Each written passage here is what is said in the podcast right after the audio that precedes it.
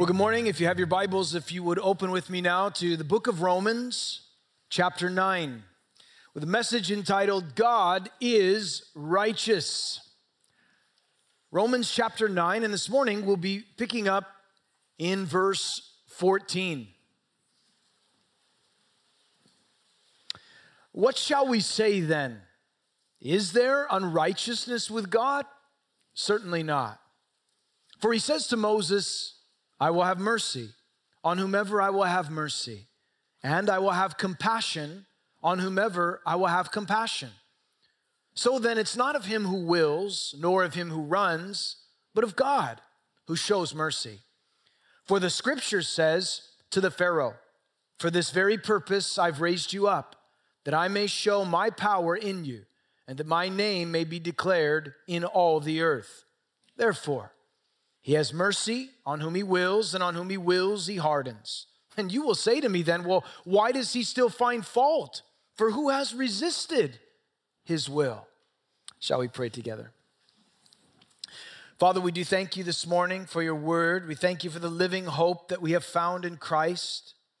And Lord, we ask that you would grant to us wisdom, understanding, clarity, Lord, as we consider the scriptures today. Lord, we pray if there are any here today who have yet to receive Christ as their Savior, Lord, that before this time is over, they would realize and recognize their need for Jesus. And we ask this in Jesus' name. Amen. In coming to the ninth chapter of Romans, you arrive at the second major division within this epistle where the Apostle Paul began to write about the nation of Israel. Many of the Jews had rejected Jesus as their Messiah. And thus, one of the questions that would naturally be raised was well, what happens to all the promises then that God made to Israel? What about the covenants that were made with our forefathers? Are they now to be nullified? No longer in existence. To answer these questions, Paul goes back and he traces the history of the nation in the past. And then he looks at the nation in the present. And then he considers the future of the nation of Israel. And in so doing, he highlights the sovereignty of God at work and reveals that God knows the beginning from the end and he is working all things according to his will and purpose. Paul began by pointing to the life of the patriarchs. He revealed that Abraham had two sons. Their names were Ishmael and Isaac. But only one of the sons, Isaac, was the one who would receive the blessing. Then he looked at Isaac's two sons, Esau and Jacob and how that before they were born, Jacob was to receive the blessing.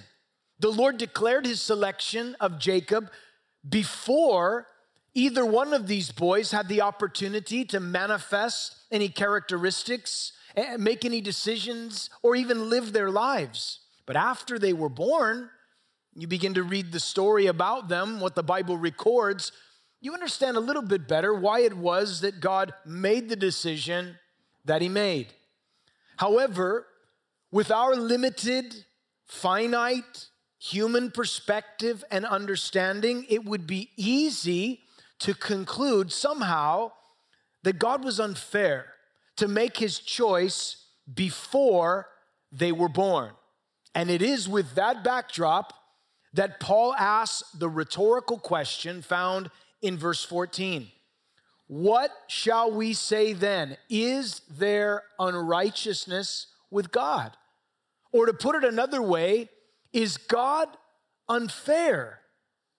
Paul answers the question he asks with the strongest negative possible certainly not. God cannot be unjust or unfair because that would be entirely against his nature and character. It is interesting, however, to note how quickly men are ready to accuse God of not being fair. It's also worth noting that sometimes those who question the fairness of God are the same ones that deny the existence of God. Yet, all of us, in looking at life in a fallen world, we have seen injustice. We have observed good people, in our estimation, suffering. And we've seen wicked people prospering. And we ask the question why would God allow that? It doesn't seem fair. It doesn't seem right that an evil person could prosper. How can that be fair? Of course, the devil has been challenging the righteousness of God from the very beginning of man's existence in the Garden of Eden when he tempted Eve. The devil's basic premise was God is not fair. God is holding something back from you, Eve. See, see, he's put that tree there knowing that if you eat it, then you're going to be like him. He's really concerned about this, and he's unfair. And so Eve, of course, took of the fruit, and Adam did as well. Is there unrighteousness with God? The answer is certainly not. But in order to illustrate his point that God is not unjust nor unfair in his dealings with man, Paul points to other examples found in the Old Testament. And he will look at God's sovereignty, first of all, in how that God pardoned erring Israel, and secondly, how he punished erring Pharaoh. Verse 15 For he says to Moses, I will have mercy on whomever I will have mercy, and I'll have compassion on whomever I will have compassion. Paul reaches back to an Old Testament illustration taken from the second book of the Bible, the book of Exodus. And it was there that Moses, you remember, had gone up onto Mount Sinai where he was to receive the Ten Commandments from the Lord. Spent 40 days up on the mountain. And while on the mountain, down below, the people were waiting for Moses to return. They began to worship an idol in the form of a golden calf. Now, keep in mind, that's right after they had said to the Lord, All that the Lord says to us, we will do. That didn't last very long. They had broken the first two commandments before they ever got started. But following this incident of idolatry, 3,000 people died. Moses then went back up onto Mount Sinai to pray and intercede, asking God to show the people mercy. At that time, the nation had forfeited any claim to the mercy of God. Nevertheless, in Exodus 33, having heard the prayer of Moses, the Lord responded and he said, I will have mercy. On whomever I will have mercy, I will have compassion. On whomever I will have compassion. He did not say, I will judge and annihilate whoever I will judge and annihilate. So there. He didn't say that. He said, I'll have mercy and compassion, even when it was clearly undeserved. This mercy and compassion that was given to Israel, even after they had turned away from God that delivered them out of their bondage. It wasn't because, as verse 16 says, the one who wills or him who runs. That's another way of saying it wasn't based on human merit that God showed them this mercy that they didn't deserve. God showed them mercy because He's merciful. And in His sovereignty, He has the right to show mercy to whom He desires to show mercy. And I'm thankful for that this morning because I don't deserve God's mercy, and yet He has given to me mercy. Israel didn't deserve the mercy of God for what they had done. You and I don't deserve the mercy of God for what we have done.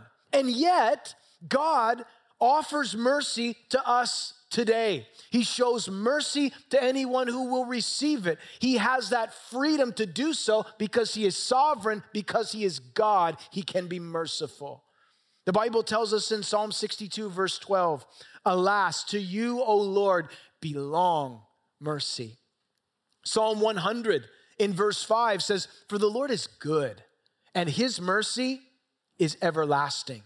In the New Testament, in Ephesians chapter 2, it tells us, But God, who is rich in mercy, because of his great love with which he has loved us.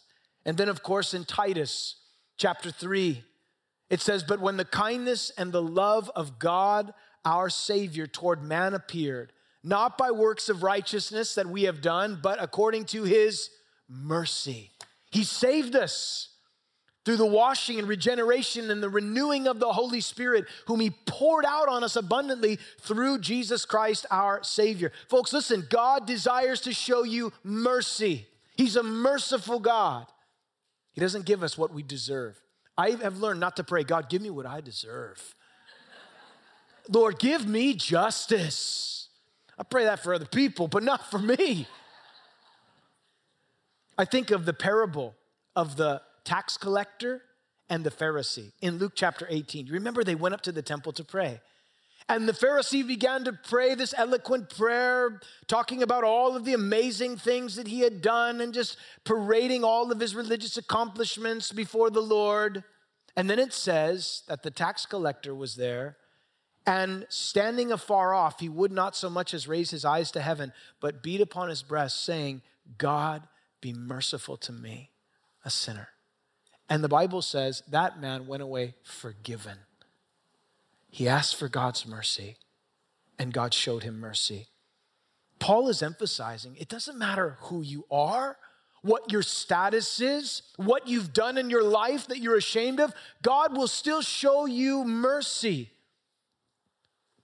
Because of his sovereignty, he is merciful. And yet, there is another side to this truth concerning God's sovereignty that is equally difficult to understand from the human perspective, and that is this God is able to harden a person who rejects him. And this example is seen in the person of Pharaoh. Look at what it says in verse 17.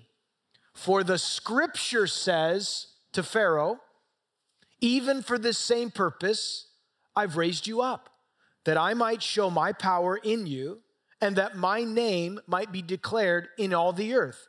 Therefore, he has mercy on whom he has mercy, and he hardens whom he hardens.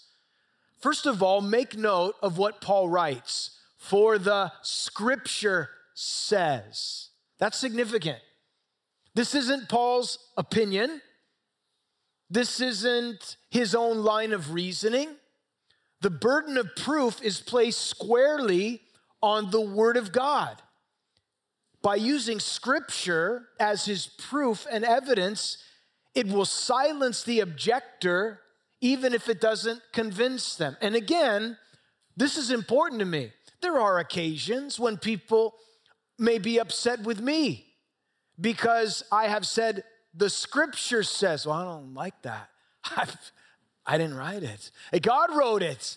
So your battle isn't with me, it's with the author. Don't shoot the messenger. I'm just delivering. Here it is. You t- it's between you and God. The person says, Well, I don't like the fact that it says I shouldn't live with my girlfriend. I'm sorry. You know, the Bible talks, that's what God says. He says fornication is a sin. You shouldn't be involved with it. What are you doing? Well, I don't like the fact that, the, well, your argument is not with me. It's not with what it's with the scriptures. It's with God. And that is an argument, friend, that you won't win. Paul says this is what the Bible says. And as believers in Jesus Christ today in this world, we need to be saying lovingly but truthfully, this is what the Bible says. I know that's not popular with today's opinion. I know that's not necessarily something that the culture applauds or appreciates, but we didn't say it, we just represent it. This is what it says. And you can either receive it or you can reject it. Paul says the scripture says, what does it say? He reaches back once again to the book of Exodus and he looks at Pharaoh. And by using Pharaoh as an example, he reveals another side of God's sovereign will and purpose. At the conclusion of the book of Genesis, the first book of the Bible, Jacob, who was the father, founding father of the nation of Israel, he and his descendants had moved down to Egypt because of a famine, the Bible says. And they were reunited with his son Joseph, who was now second in command to the Pharaoh. While dwelling in Egypt, the descendants of Jacob grew numerically Eventually, Joseph died, and no longer was he in power. And the new Pharaoh, it says, didn't know Joseph, Exodus 1 tells us, and yet he recognized the numerical strength in the growth of the people of Israel, and so he made them slaves.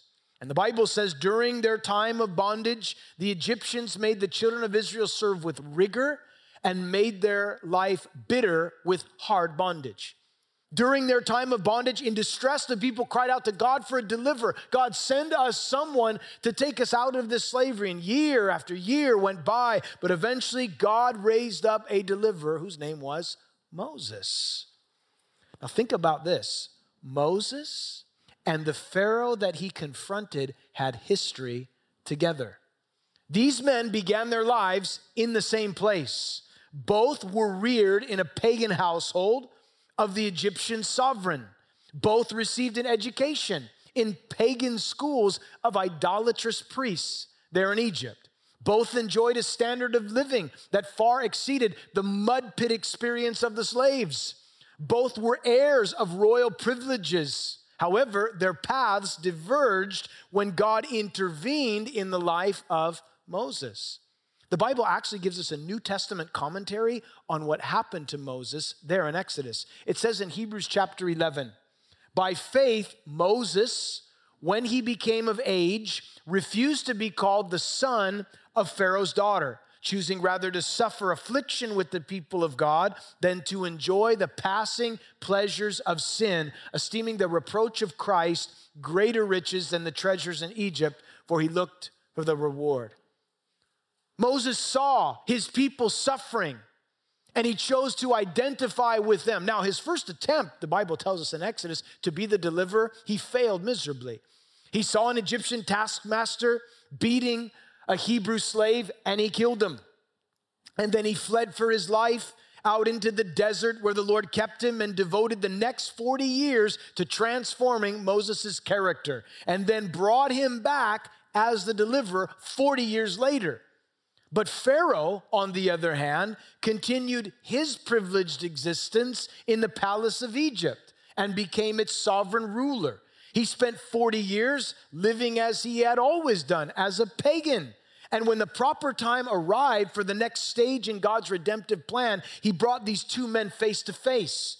And Moses demanded the release of the Israelites but Pharaoh refused, claiming the right of sovereignty over them.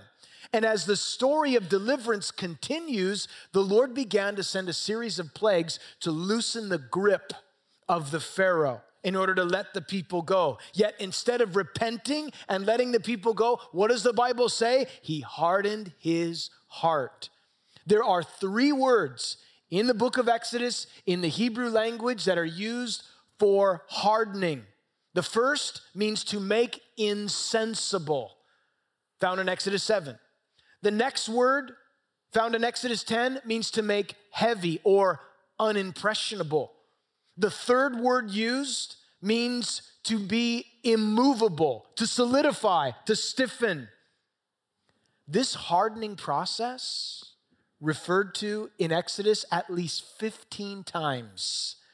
Sometimes it says Pharaoh hardened his heart. Other times, it says that God hardened Pharaoh's heart. And what you're able to see clearly is the progression within Pharaoh's life. God gave Pharaoh a chance, repeated chances, to let the people go. And yet, he hardened his heart. He became, first of all, insensible, then unimpressionable, and eventually he came to the place where he was immovable. So, from the Exodus account, Pharaoh's heart was already hardened before Aaron and Moses arrived and showed up with the plagues and the power of God.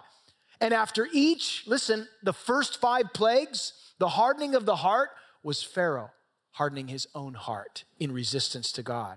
It wasn't until after the sixth plague when we read, as Pharaoh was still resisting, that God honored the decision that he made and solidified his hardened heart. Pharaoh dedicated himself to evil in direct opposition to God's redemptive plan. This was Pharaoh's personal choice. He chose evil, God didn't choose it for him. However, the Lord did harden him. That is, he solidified his resolve to pursue the evil deeply embedded within his heart. God honored the decision of the rebellious leader, solidified it.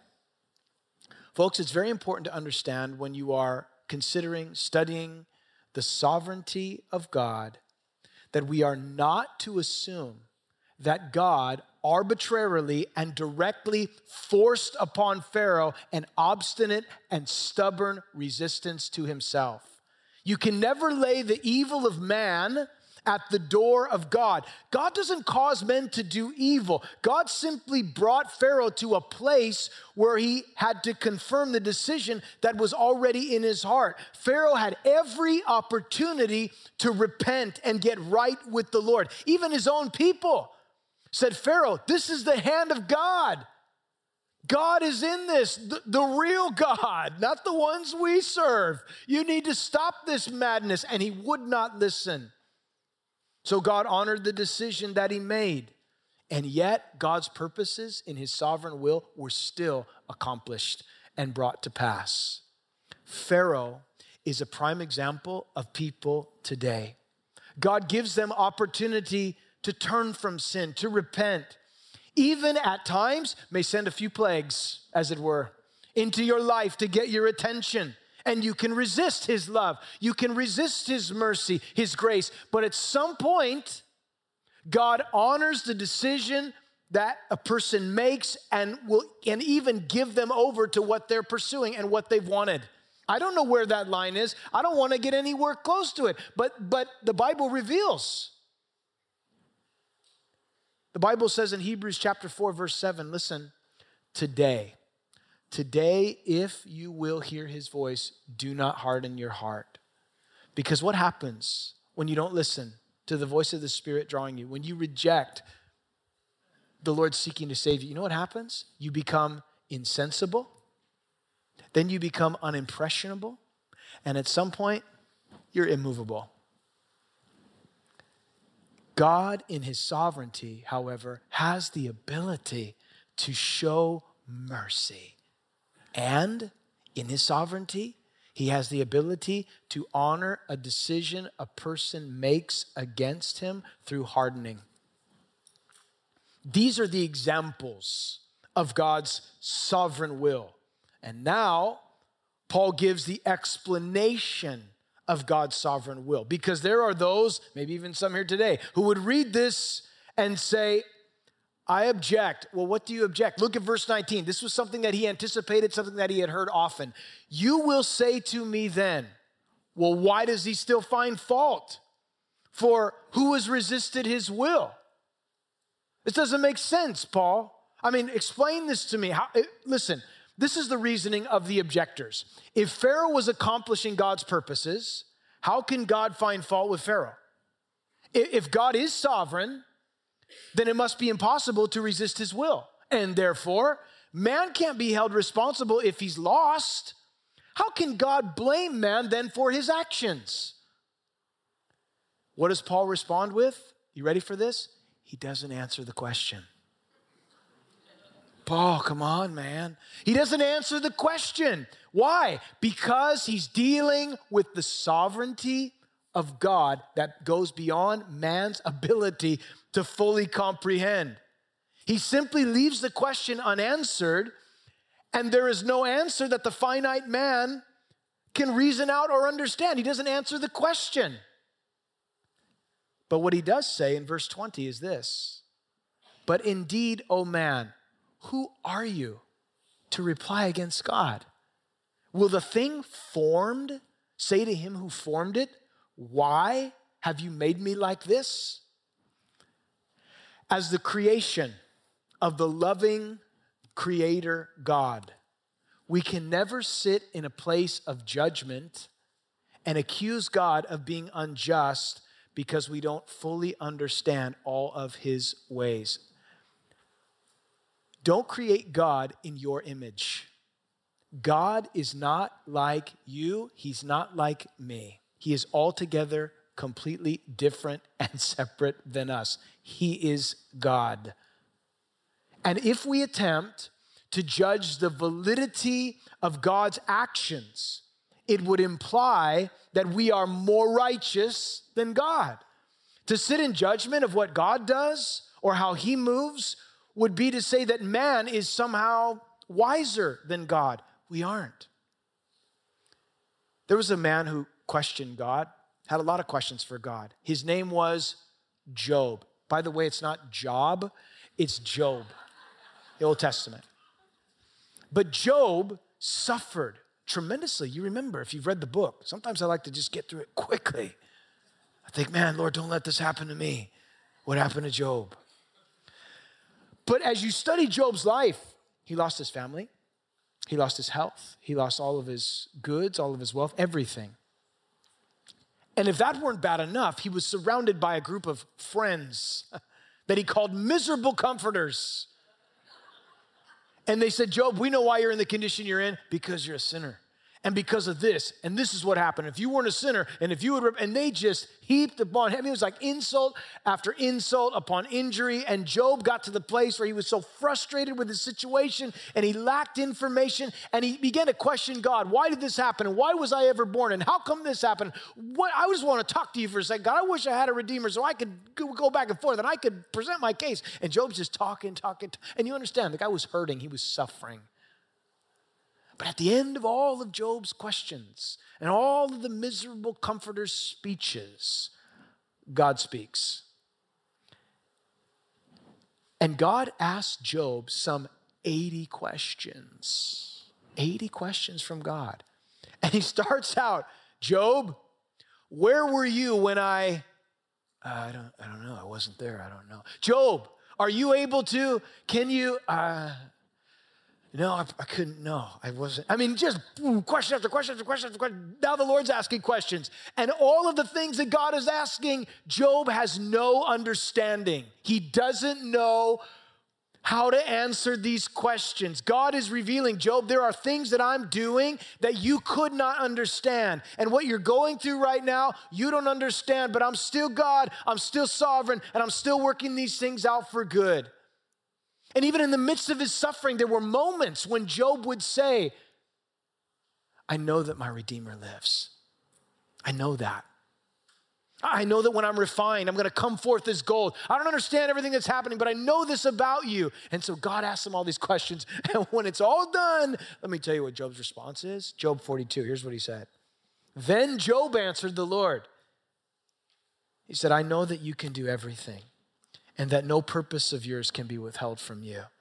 You ask, Who is this who hides counsel without knowledge? Therefore, I uttered what I did not understand, things too wonderful for me, which I did not know. Listen, please, and let me speak. You said, I'll question you, and you shall answer me. Well, I've heard you by the hearing of the ear, but now my eye sees you. Therefore, what does he say? I abhor myself and repent in dust and ashes. Job sat as the judge of God because he had limited understanding. He did not fully understand the purpose and plan of God in his sovereign will. And he struggled with it. But then he came to this place where he realized, Lord, I'm sorry. I repent of that mentality, of that attitude toward you. Because God exceeds our understanding. We are limited. But have you ever found yourself to say something similar? God, why have you made me this way? I don't like where I am in life. Why, God? How come, Lord? And we forget about God's sovereignty, or we look at sovereignty outside of the rest of his attributes revealed in Scripture. When we think of sovereignty, we may think of it from a human standpoint in a negative sense. If a person were absolutely sovereign, in total power, that's tyranny. That's a dictator. Any person having that kind of power would be unhealthy. In our government, we have checks and balances We say that absolute power corrupts absolutely, and that is true with man because man is corrupt and sinful. But that's not God. God is sovereign. And attached to his sovereignty are all of the rest of the attributes of his deity his grace, his mercy, his love. All of these things make up who God is, and he is not like us. In verse 21, he goes on to say, Here's a question Does the potter have power over the clay from the same lump to make one vessel for honor and another for dishonor? Paul never says here that God makes one for honor or dishonor, but he does use the example of a potter and the clay and says the potter does have the ability to make what he desires from a lump of clay. He takes the clay, he fashions it, he shapes it, and he molds it into what he's creating. You remember in the Old Testament, Jeremiah the prophet, chapter 18. Jeremiah was told by the Lord to go down to the potter's house and to observe the work that the potter was doing. And there, God was going to reveal something to him. And the potter, remember, he was making the clay and he molded, and then it was marred in his hand, and then he threw it out, and then he reshapes the thing. And, and, and after Jeremiah observes this real life illustration, the Lord says, That's what I'm gonna do with Israel. They're, they're like clay in my hands. I have a plan, I'm molding and shaping them. Some of us today may be afraid of what God is molding and shaping in your life. You feel as though you're on the potter's wheel and you're fearful placing your life in the hands of one who sovereignly molds you into something. Listen, what you have to remember are the hands that are doing the molding and the shaping. They're the hands of Christ, of Jesus. And what do you know about his hands? They're pierced. And what does that speak of? His love. And when I understand that it's hands of love that are molding and shaping my life. Loved me so much, loved you so much that he would die for you. Perfect love casts out fear. Lord, mold, shape away. Whatever you're doing, have your way with me. Use me, Lord. Make me into what you want me to be. And so, the potter's hands, molding and shaping us. Maybe you're resisting. Maybe you're saying, What are you making? I don't want to be that. Get me off this wheel already. Sick of the pounding. Done with it. Oh, I'm over it. And yet God says, Oh, if you only knew what I'm doing. Verse 22, then he asks, here's another question. He was asked a question, he fires back with questions.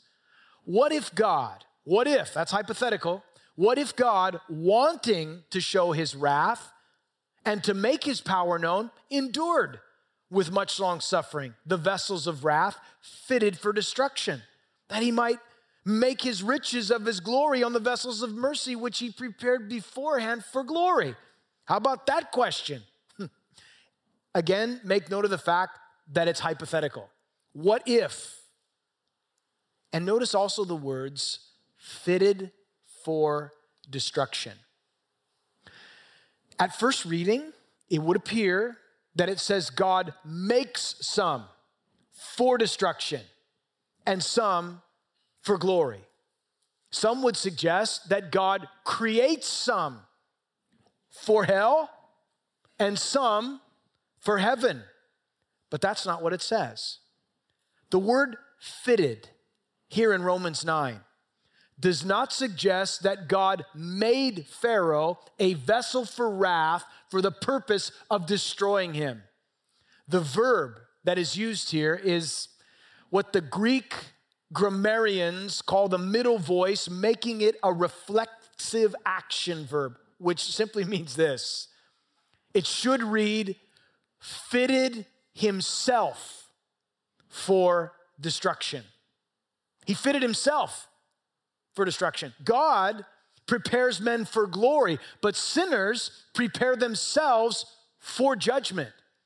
God doesn't create people, folks, in order to damn them or to destroy them. God loves the world. And that's why he sent his son to die. But if a person continues to reject the Lord Jesus as their Savior, at some point they have fitted themselves for destruction. They're going to eventually suffer the judgment of God if they reject God and his plan of salvation. God doesn't wish that any should perish, but that all should come to salvation. But a person that rejects the love and the mercy of God will one day be ripe for, fit for destruction. And yet, Paul says here in this same passage, God is long suffering. He's long suffering. God could have easily judged Pharaoh. I mean, the first time Pharaoh said, Not gonna let the people go, could have smoked him right there. That would have been the end of the story, but he didn't. He was merciful, he was long suffering. Some people have a false concept of God's long suffering. There are those who misinterpret God's long suffering and think that God must not exist because I haven't, I haven't been judged. There's no God. Come on. They don't understand he's, he's being long suffering. Then there are other people who misinterpret the long suffering of God as weakness. He, he can't, what's he gonna do? And they think that God's weak or far removed from his creation. No, he's long suffering. And then there are even those who interpret the long suffering of God as his approval. That God doesn't judge me for what I'm doing. I haven't, I haven't experienced anything yet. I mean, I, what, what are you talking about? You don't understand. God is long suffering, not willing that any should perish.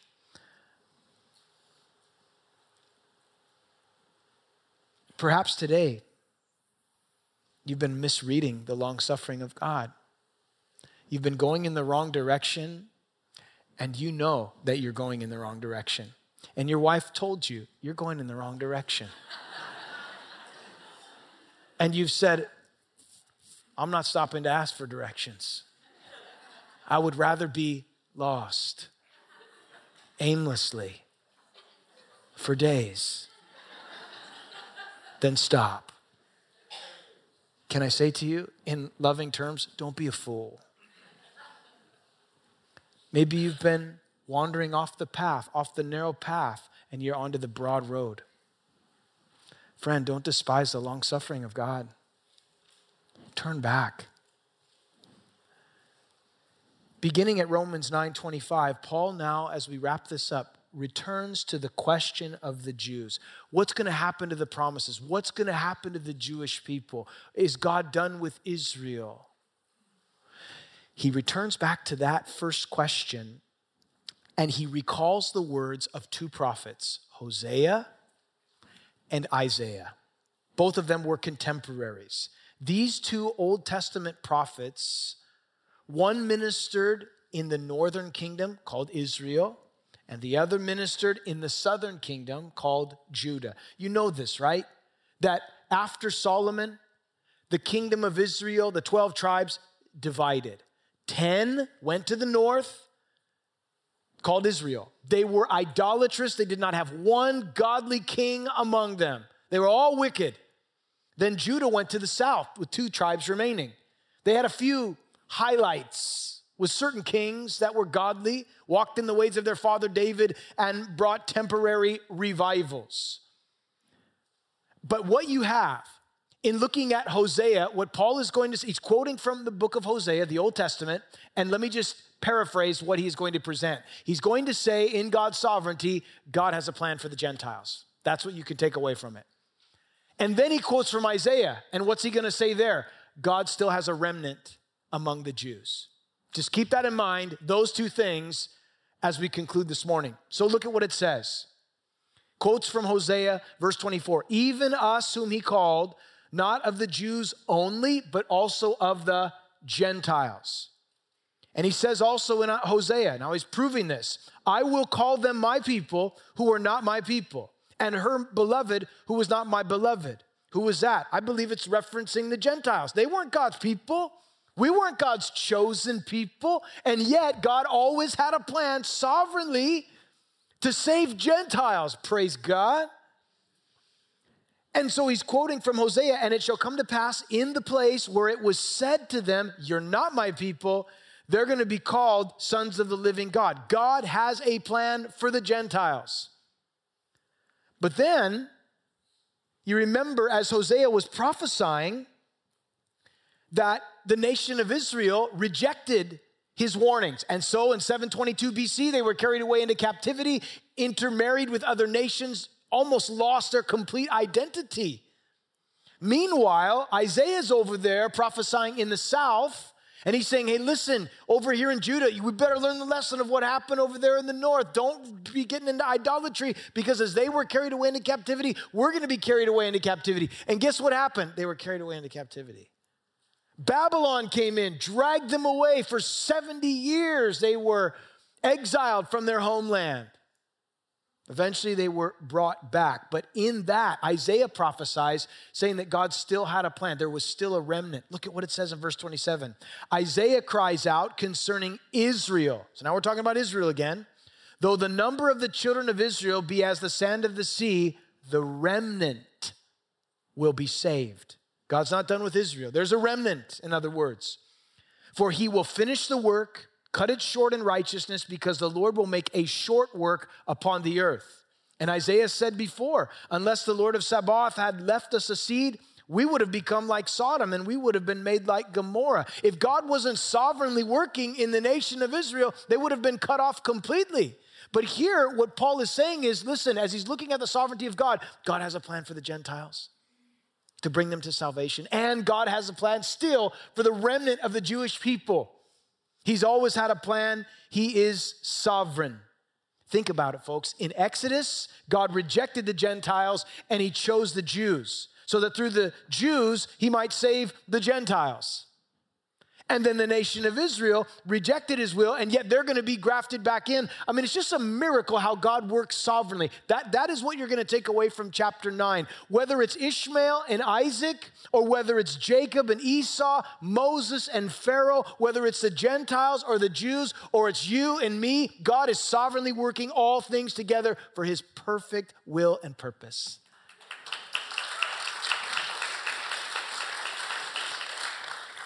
And I'm thankful because you might be sitting here today saying, I'm, I, I don't know what I'm doing. I don't know what I'm doing. God knows what He's doing.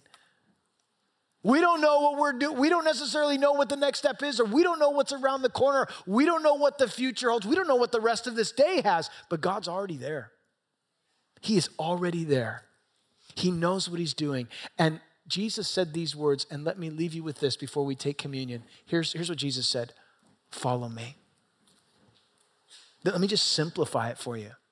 Make it real simple. What do I need to do? I don't know how to, what do I do next? Let me, let me simplify it for you, John. Okay, Lord, what is it? Two words. Can you, can you remember this? Let me write this down. Here, here it is follow me. Just follow me. That's all you just follow Jesus. And you know, I need things simple because I'm not that smart. I need it simple. The Lord says, This is it. Just follow me, and I will make you become whatever it is He's called you to be. I can do that, Lord. I can follow you. Lead me. I encourage you to follow after the Lord. Folks, as we conclude our time together, what a blessing. You talk about mercy. The Bible tells us that mercy triumphs, triumphs over judgment. You know where? At the cross. A merciful God, a sovereign God? Absolutely. A merciful God? Thankfully. And mercy triumphed over his judgment. He did not have to die in our place, but he did because of his love. And so today we have the privilege of remembering him and what he's accomplished. Friend, if you're here this morning and you're not a Christian, can I just share with you? Communion it's not for you. It's for the believer in Jesus Christ. It's for the person that believes that Jesus died for their sins, he rose again from the dead, he is their Savior. It's for the believer. So if you're not a Christian, communion is not for you. But can I say this? Communion can be for you. Why not today? Respond to the love of God. Why not today say, Lord, forgive me of my sin? Lord, I turn from my sin. I want you to be my Savior. And if you pray from your heart by faith, asking God to save you, folks, He will. He loves you. And so today, let's prepare our hearts for communion and remember our Lord. Father, we do thank you today for your mercy that has triumphed over judgment through the cross. Thank you that you have conquered sin, death, the devil through your death on the cross and your resurrection. Lord, we thank you today that you are in control of all things and that we have confidence that you are working all things together for good in our lives, Lord. Thank you for that reminder today. And as we remember you, Lord, we just we come back to the table, to the cross, and we remember you handled the greatest problem we would ever have. And if you took care of our salvation, Lord, you're going to take care of the rest. Thank you, Lord. In Jesus' name.